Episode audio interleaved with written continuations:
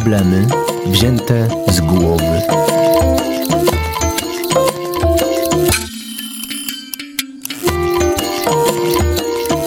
Na radiowe spotkanie z psychoterapeutą zaprasza Bednarska, ośrodek pomocy psychologicznej.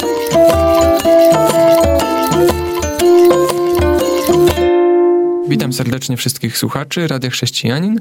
W studiu w Warszawie jest z nami pani Marta Hędzel. Dzień dobry. Dzień dobry. Bardzo na wstępie dziękuję wszystkim, którzy byli z nami przez ten cały czas ponad roku, ponieważ ta audycja jest ostatnią z tego cyklu. A dzisiejszy temat to jest edukacja, kompetencje społeczne. Pani Marta Hędzel pracuje w Stowarzyszeniu Psychologów Chrześcijańskich na Wierzbnie, tak? I, I, prowadzi razem z Amelią Babulą trening zastępowania agresji, czyli ART ale poza tym jest jeszcze wiele różnych aktywności i działań. Co pani jeszcze robi?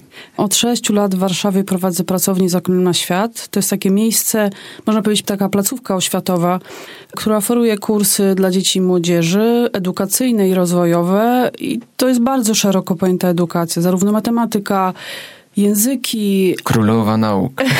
tak, zwłaszcza, że przyszły rok został ogłoszony rokiem matematyki, ale przygotowujemy też do egzaminu gimnazjalnego ósmoklasisty. I robimy również warsztaty rozwojowe, czyli właśnie takie, które rozwijają kompetencje społeczne. No właśnie, to już ma Pani wiele doświadczeń w tej dziedzinie i to zarówno z młodymi, jak i z nauczycielami. E, to... Tak, e, bo rzeczywiście... To, ja... co Pani widzi? ja poza, poza tym, że, mhm. że od wielu lat właśnie prowadzę taką placówkę oświatową i mam do czynienia naprawdę z kilkoma tysiącami uczniów, to dodatkowo szkole nauczycieli współpracuję z, dyrektorka, z dyrektorami, wicedyrektorami dyrektorami szkół państwowych i tutaj prowadzę takie warsztaty i szkolenia, które dotyczą tego, jak się komunikować z rodzicem. A jeśli chodzi o taki coaching dla dyrektorów, to też pomagam po prostu zarządzić zespołem. Mhm. No to pani robi to y, pewnie nie tyle dlatego, że jest jakaś luka na rynku, chociaż to pewnie też nisza tak zwana, ale y, czuje pani pewną misję i brak. Brak w systemie edukacji, tak? No, zdecydowanie tak. No, to jest temat rzeka i można by o tym mhm. mówić przez trzy mhm. godziny. Co właściwie Aha. Y, można rozumieć przez te kompetencje społeczne? Co dzieci potrzebują w życiu, żeby sobie poradzić? A czego szkoła nie potrafi uczyć albo uczy za mało? W ogóle mówiąc o takich kompetencjach, które są niezbędne do wejścia e, w taki właśnie dorosły świat, to można mówić o kompetencjach osobistych i to są te kompetencje, które się odnoszą do takiej naszej osobistej efektywności, czyli kiedy nam na czymś zależy i staramy się to osiągnąć, to potrzebujemy sobie zorganizować materiały albo czas, wyznaczyć sobie jakieś cele, lepiej coś zapamiętać. To są takie kompetencje osobiste. Natomiast jeśli chodzi o te kompetencje społeczne, to mówimy tutaj o tym, jak się porozumiewamy z innymi, jak po prostu, jak załatwiamy już w relacji z innymi pewne sprawy, albo jak negocjujemy, jak współpracujemy w grupie i, i jakby, żeby rzeczywiście mieć taki komplet kompetencji, warto rozwijać zarówno te osobiste, jak i te społeczne. Wyczytałem w jednym z tekstów pani, jak można uczyć dziecka samodzielności. Przykładowo polecić mu, żeby w obcym mieście nas doprowadziło w jakieś miejsce, tak? Tak, to jest rzeczywiście ciekawe, bo to akurat wymaga zarówno tych kompetencji osobistych, jak i społecznych. Natomiast rzeczywiście najpierw dziecko musi sobie znaleźć sposób na to, jak, e, jak nas poprowadzić. E, czy skorzystać z nawigacji, czy właśnie zapytać o drogę kogoś. No to taki mhm. przykład. E, a chciałem zapytać też, no bo mamy ten nowy rok i to jest taki czas mocnych postanowień noworocznych. Próbujemy wziąć się w garści i swoje życie i no jeżeli jesteśmy rodzicami, no to tę naszą rodzinę całą dzieci, żeby one coś robiły, żeby się rozwijały i tak dalej. W tym wszystkim warto sobie odpowiedzieć na pytanie, co właściwie jest najważniejsze, żeby nie ganiać tych dzieci niepotrzebnie, a z drugiej strony postawić nacisk na coś, co naprawdę jest ważne. Bo często narzekamy na przykład na te oceny, tak, że dzieci mm. gonią za tymi ocenami, a to wcale nie jest takie ważne. No to co jest ważne? Ważni jesteśmy my jako rodzice mhm. i rzeczywiście od tego warto zacząć i zatrzymać się przy sobie i zastanowić się, jakie są nasze wartości, co jest dla nas ważne mhm. i, czy, że i czy nie zdarzyło się tak, że my od tych wartości trochę odeszliśmy. Chociażby dlatego, że, że staramy się coś pozyskać albo chcemy coś osiągnąć, chcemy mieć trochę więcej pieniędzy i często zapominamy o tym, co jest dla nas ważne. I wydaje mi się, że pierwsza rzecz to jest takie uporządkowanie naszych y, ważności, wartości, a dopiero potem zobaczyć, na ile to dziecko jest z nami w tym. Bo często jest pewien rozjazd, dlatego że my po prostu zboczyliśmy troszeczkę w bok i to dziecko z nami nie podąża, bo ono się po prostu pogubiło. Jeśli... Albo co innego widzi, a co innego słyszy. Tak, i, i to się też często zdarza, że my chcemy dla tych dzieci bardzo dobrze, więc mówimy im różne rzeczy, mówimy na przykład ucz się albo nie oglądaj telewizji, a sami to robimy, bo jesteśmy zmęczeni. Dlatego warto w ogóle zacząć od siebie i, i najpierw uporządkować swoje życie i swoje potrzeby. Natomiast jeśli chodzi o te oceny, o których pan powiedział, no, ja w ogóle nie jestem zwolennikiem takiego podejścia w edukacji, gdzie oceny, jest, oceny są priorytetem i są najważniejszą rzeczą i zdecydowanie jestem za tym, żeby iść za pasją i za tym, co jest dla tego dziecka ważne jakoś bliskie mu. I jeśli mają być ze wszystkich tych zajęć dodatkowych i przedmiotów najlepsze i mają mieć piątki i szóstki, to jest to po prostu nierealne. To jest możliwe w mhm. przypadku genialnych dzieci, ale... Ale to, że ktoś genialnie wszystko ogarnie, nie znaczy, że w przyszłości będzie będzie genialnie innowacyjny i spełniony, tak? Tak, i takie też są moje obserwacje przez tyle lat prowadzenia zajęć y, dla dzieci i młodzieży, że rzeczywiście te osoby piątkowe, szóstkowe wcale w dorosłym świecie nie do końca są szczęśliwe. Robią takie rzeczy, z których tak naprawdę chciałyby uciec, ale nie wiedzą jak i nie mają odwagi. Często ci uczniowie, którzy mieli trochę słabsze oceny, rzeczywiście robią rzeczy, które są jakoś im bliższe i one są w tym po prostu y, prawdziwe. Te osoby są bardziej prawdziwie autentyczne w tym. To może o tej autentyczności i o rodzicielstwie jeszcze pomówimy po przerwie. Teraz czas na piosenkę. Słuchasz Radia Chrześcijani, ewangelicznej stacji nadającej z myślą o Tobie. Wracamy do rozmowy. Problemy wzięte z głowy. Pani Marta Hędzel jest gościem Radia Chrześcijanin dzisiaj. Autentyczność jest pewną wartością. Mówiliśmy przed przerwą o tym, żeby nie poddawać się temu pędowi za ocenami, żeby nie próbować być we wszystkim najlepszym, ale żeby być sobą. Ja też tę autentyczność skojarzyłem sobie z wspomnianym już rodzicielstwem. To znaczy, kiedy pani myśli o byciu rodzicem, może wystarczająco dobrym rodzicem, to co wychodzi na pierwszy plan? Co jest y, najważniejsze dla dzieci, kiedy... Bo pani pytała dzieci też, tak? Tak. O, o to.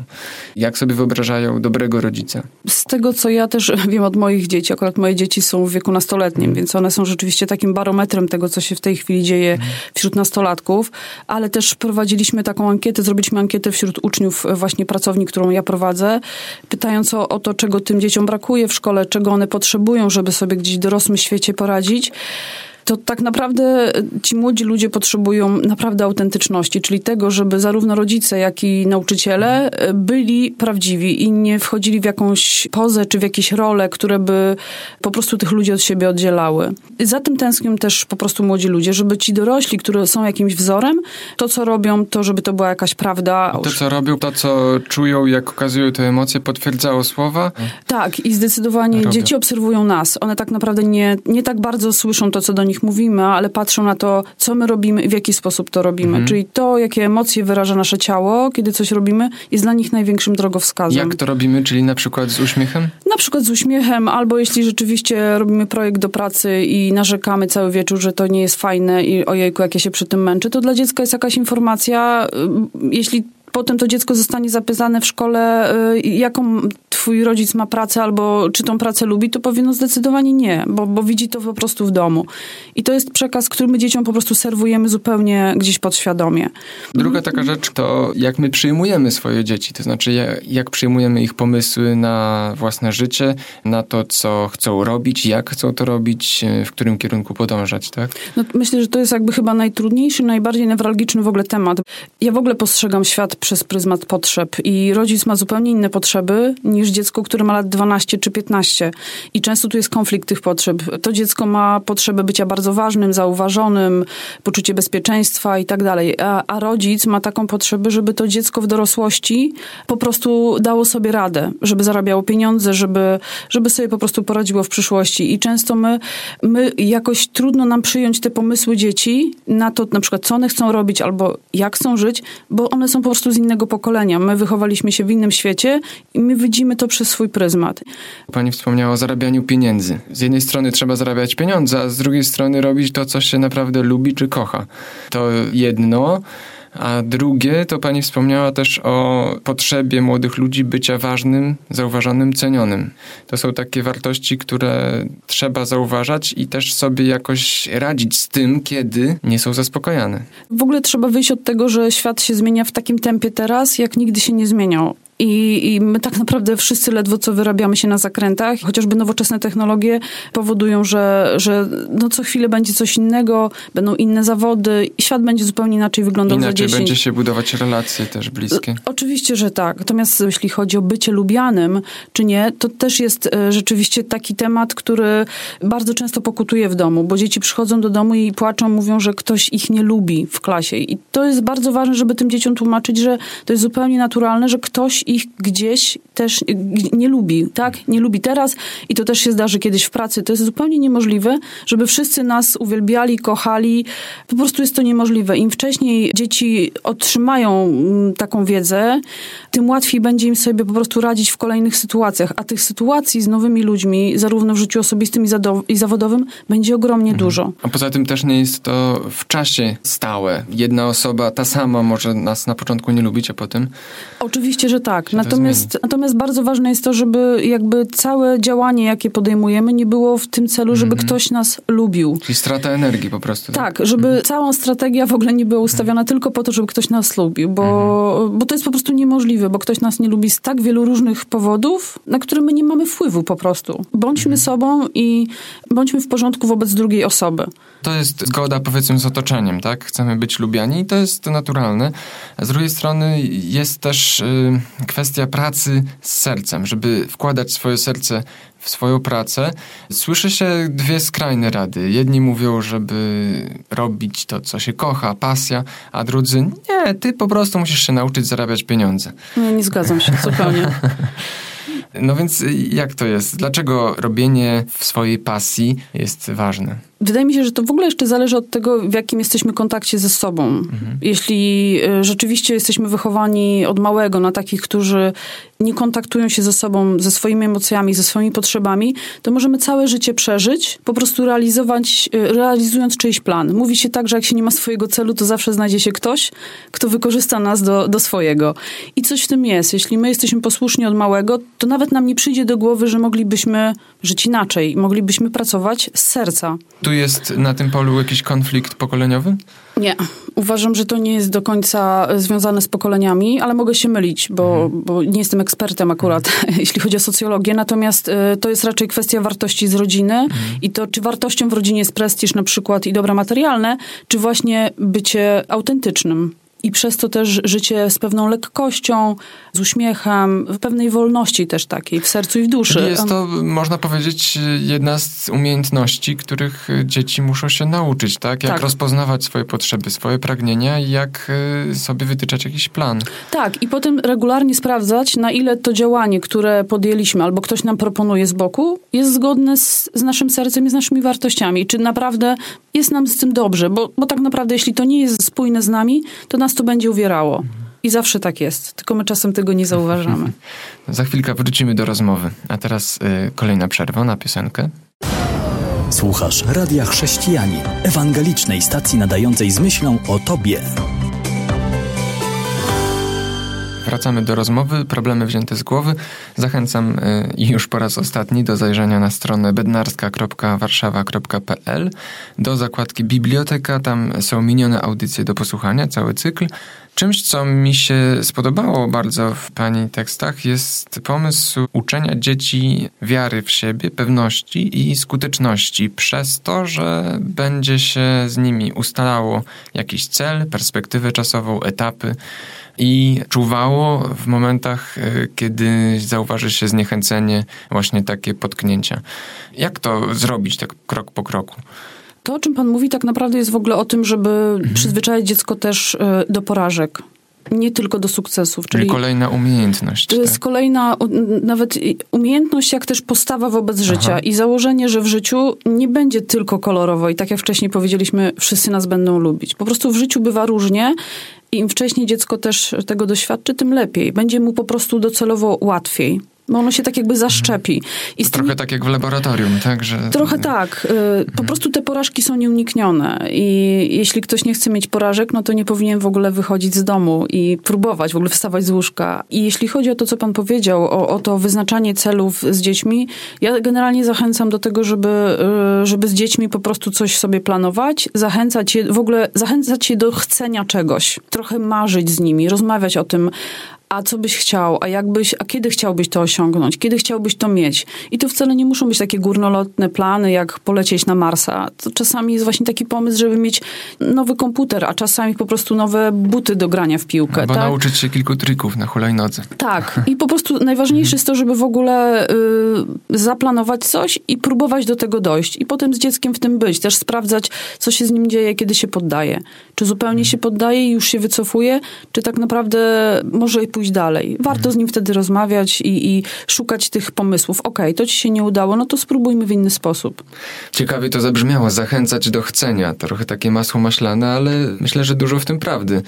Słyszę też czasem takie głosy, że ojej, no tym młodym ludziom to nic się nie chce. Czy to nieprawda? Zawsze im się czegoś chce. Zawsze, tylko może nie do końca jest to coś, o czym oni nam chcą opowiedzieć, bo boją się naszej reakcji. Albo coś, co my uważamy za Za- wartościową. Tak, dokładnie. Więc myślę, że y, oni zawsze czegoś chcą. Zawsze mają jakieś mniejsze lub większe marzenia i jakieś cele.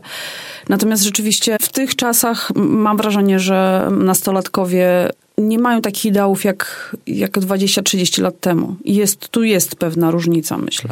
Tak naprawdę to jest ogromna zmiana w ogóle socjologiczna i to, co się dzieje w kraju, to, co się dzieje na świecie, ma ogromny wpływ na to, jak dzieci w ogóle postrzegają świat i co No jest i, dla i nich na czym wartością. polega ta zmiana? Właśnie, jakie były ideały nasze, a jakie są ich, młodych? Ja myślę, że ogromny wpływ mają media społecznościowe i to, co im się, co dzieciom się serwuje i dzieciom serwuje, i młodzieży też. E, Serwuje się pewien, pewną iluzję życia, iluzję świata, która ma się nijak do tego, co jest za drzwiami. Czyli jednak trochę trzeba negować te ideały jako E, fałszywe w I, pewnym y, sensie. Z młodymi w ogóle nie negowałabym, bo coś, to jest Aha. jak płachta na byka. Zdecydowanie, zdecydowanie bym po prostu y, pokazywała swoim, swoją Aha. obecnością, No tak. swoim przykładem, swoim byciem. Pokazywałabym, że można żyć, może nie tak super idealnie jak w internecie, ale też można mieć z tego frajdę, można się cieszyć. Tak jak ktoś powiedział, nie zwalczysz y, kultury, jeśli nie wprowadzisz nowej. No, z dziećmi jest tak, że trzeba po prostu i z młodzieżą trzeba po prostu przy nich być, bo ten etap buntu gdzieś, takiego uciekania od rzeczywistości od nas, od dorosłych, jest zupełnie czymś naturalnym. I one zawsze będą szukały jakiejś innej rzeczywistości, czy subkultury, czy właśnie jakiejś iluzji z internetu. To jest po prostu zupełnie naturalne i konieczne, żeby się rozwinęły dalej i żeby stały się dorosłymi ludźmi. Na koniec jeszcze bym zapytał o tę umiejętność współpracy, która wydaje się w- dzisiaj taka bardzo, bardzo ważna, nawet ważniejsza od wiedzy, know-how. Jak uczyć młodych współpracować ze sobą? To jest w ogóle bardzo ciekawy temat, który pan poruszył, bo w ogóle umiejętność współpracy z innymi jest taką umiejętnością, która będzie w mojej ocenie jednak umiejętnością, która będzie jeszcze bardzo długo, długo na świecie niezbędna. Bo wiedzę możemy z internetu pozyskać w kilka dosłownie minut, bo sobie po prostu wygooglujemy e, jakieś pytanie. Tak jak pan prezydent z Wikipedii. Natomiast w ogóle, bo wiedzę możemy pozyskać w kilka minut. Umiejętność to jest coś, co nabywamy w pewnym procesie, czyli potrzebny jest do tego czas. To, to jest bardzo ważne. A jeszcze podejście do tego wszystkiego i trwa jeszcze, zmiana podejścia trwa jeszcze dłużej, czyli jakby stosunek do tego, co robimy. I wracając do tej umiejętności współpracy z innymi, jak to rozwijać? No, no po prostu w praktyce, czyli trzeba wspólnie coś robić. Można zacząć od takiego podstawowego poziomu, jak to, żeby coś wspólnie w domu zorganizować, chociażby wyjazd, gdzie każdy za coś odpowiada. Współpraca w zasadzie zaczyna się już wtedy, kiedy się siada wokół razem przy stole i jest jakiś problem i trzeba znaleźć rozwiązanie na to. Tu już się zaczyna współpraca. A na jakim etapie jest to możliwe? Myślę tutaj o wieku dzieci. Kiedy można zacząć? Myślę, że z sześciolatkiem śmiało można zacząć już się na pewne rzeczy umawiać. Oczywiście na miarę jego możliwości, no bo to jest oczywiste, że pamiętajmy też, że jego pamięć jest inna. Ogromnie w emocjach, kiedy coś z nim ustalamy, ale pod koniec dnia może już o tym po prostu nie pamiętać, bo zajęło się czymś innym. Sama szkoła w tej chwili nie uczy w ogóle współpracy w grupie, bo jest taki, no w tej chwili już gimnazja, to już jest ostatni rok gimnazjów, ale przez lata był tak zwany projekt gimnazjalny w drugiej klasie gimnazjum i tam rzeczywiście dzieci łączyły się w grupy takie pięcio-sześcioosobowe, miały zrobić projekt. I tak naprawdę jak później ja miałam na warsztatach gimnazjalistów i i pytałam, jak im to wychodziło, to tak naprawdę rzeczywiście był jeden lider, ale to nie był lider. To była osoba, która wszystko robiła za innych. Aha. Czyli tej współpracy nie było, więc... Ja pamiętam ze szkoły takie różne grupowe, sporo było tego nawet. I rzeczywiście bywało różnie z tą współpracą. Ale jeszcze zauważyłem pewien paradoks, że z jednej strony jest popularna taka postawa, nastawienie na indywidualny sukces, a z drugiej strony taka indywidualna niepewność co do własnych umiejętności, wartości, tak? Muszę powiedzieć, że to jest w ogóle bardzo nasze polskie, bo jak mam do czynienia z, z, jakby w pracowni z ludźmi, którzy wychowali się za granicą, pracują u mnie, na przykład uczą angielskiego, oni mają zupełnie inne podejście w ogóle do współpracy, do, do, w ogóle do różnych sytuacji też trudnych. Oni dużo szybciej się komunikują, dużo szybciej mówią wprost pewne rzeczy i są nastawieni przede wszystkim na współpracę, czyli w ogóle na zasadzie win-win, że 50-50, tak, aby każdy miał dobrze. Nie ma, nie przychodzi im do głowy to, żeby, żeby za wszelką cenę wygrać. I kogoś wykiwać. I kogoś wykiwać, tak. Natomiast rzeczywiście to, co ja obserwuję na warsztatach, to jest to, że dzieci i młodzież, nie tylko zresztą, bo dorośli też, wydaje im się, że trzeba kogoś szukać, żeby coś osiągnąć. Mhm. Wśród nas dorosłych, my sami mamy takie zachowania, gdzie wydaje nam się, że jeśli się powie wprost, to się coś straci. Albo się poprosi, albo zapyta się drugą stronę, czego ona potrzebuje i powiedzieć o swoich potrzebach. Czyli to jest trochę ryzyko i zaufanie, że jak się odkryjemy, to nie stracimy. Bardzo dziękuję za tę dawkę inspiracji, zachęty. Marta Hędzel była gościem Radia Chrześcijanin. Dziękuję bardzo. Do usłyszenia. Kłaniam się. Jan Żyłkowski. Audycja powstała we współpracy ze Stowarzyszeniem Psychologów Chrześcijańskich prowadzącym Ośrodek Pomocy Psychologicznej Bednarska.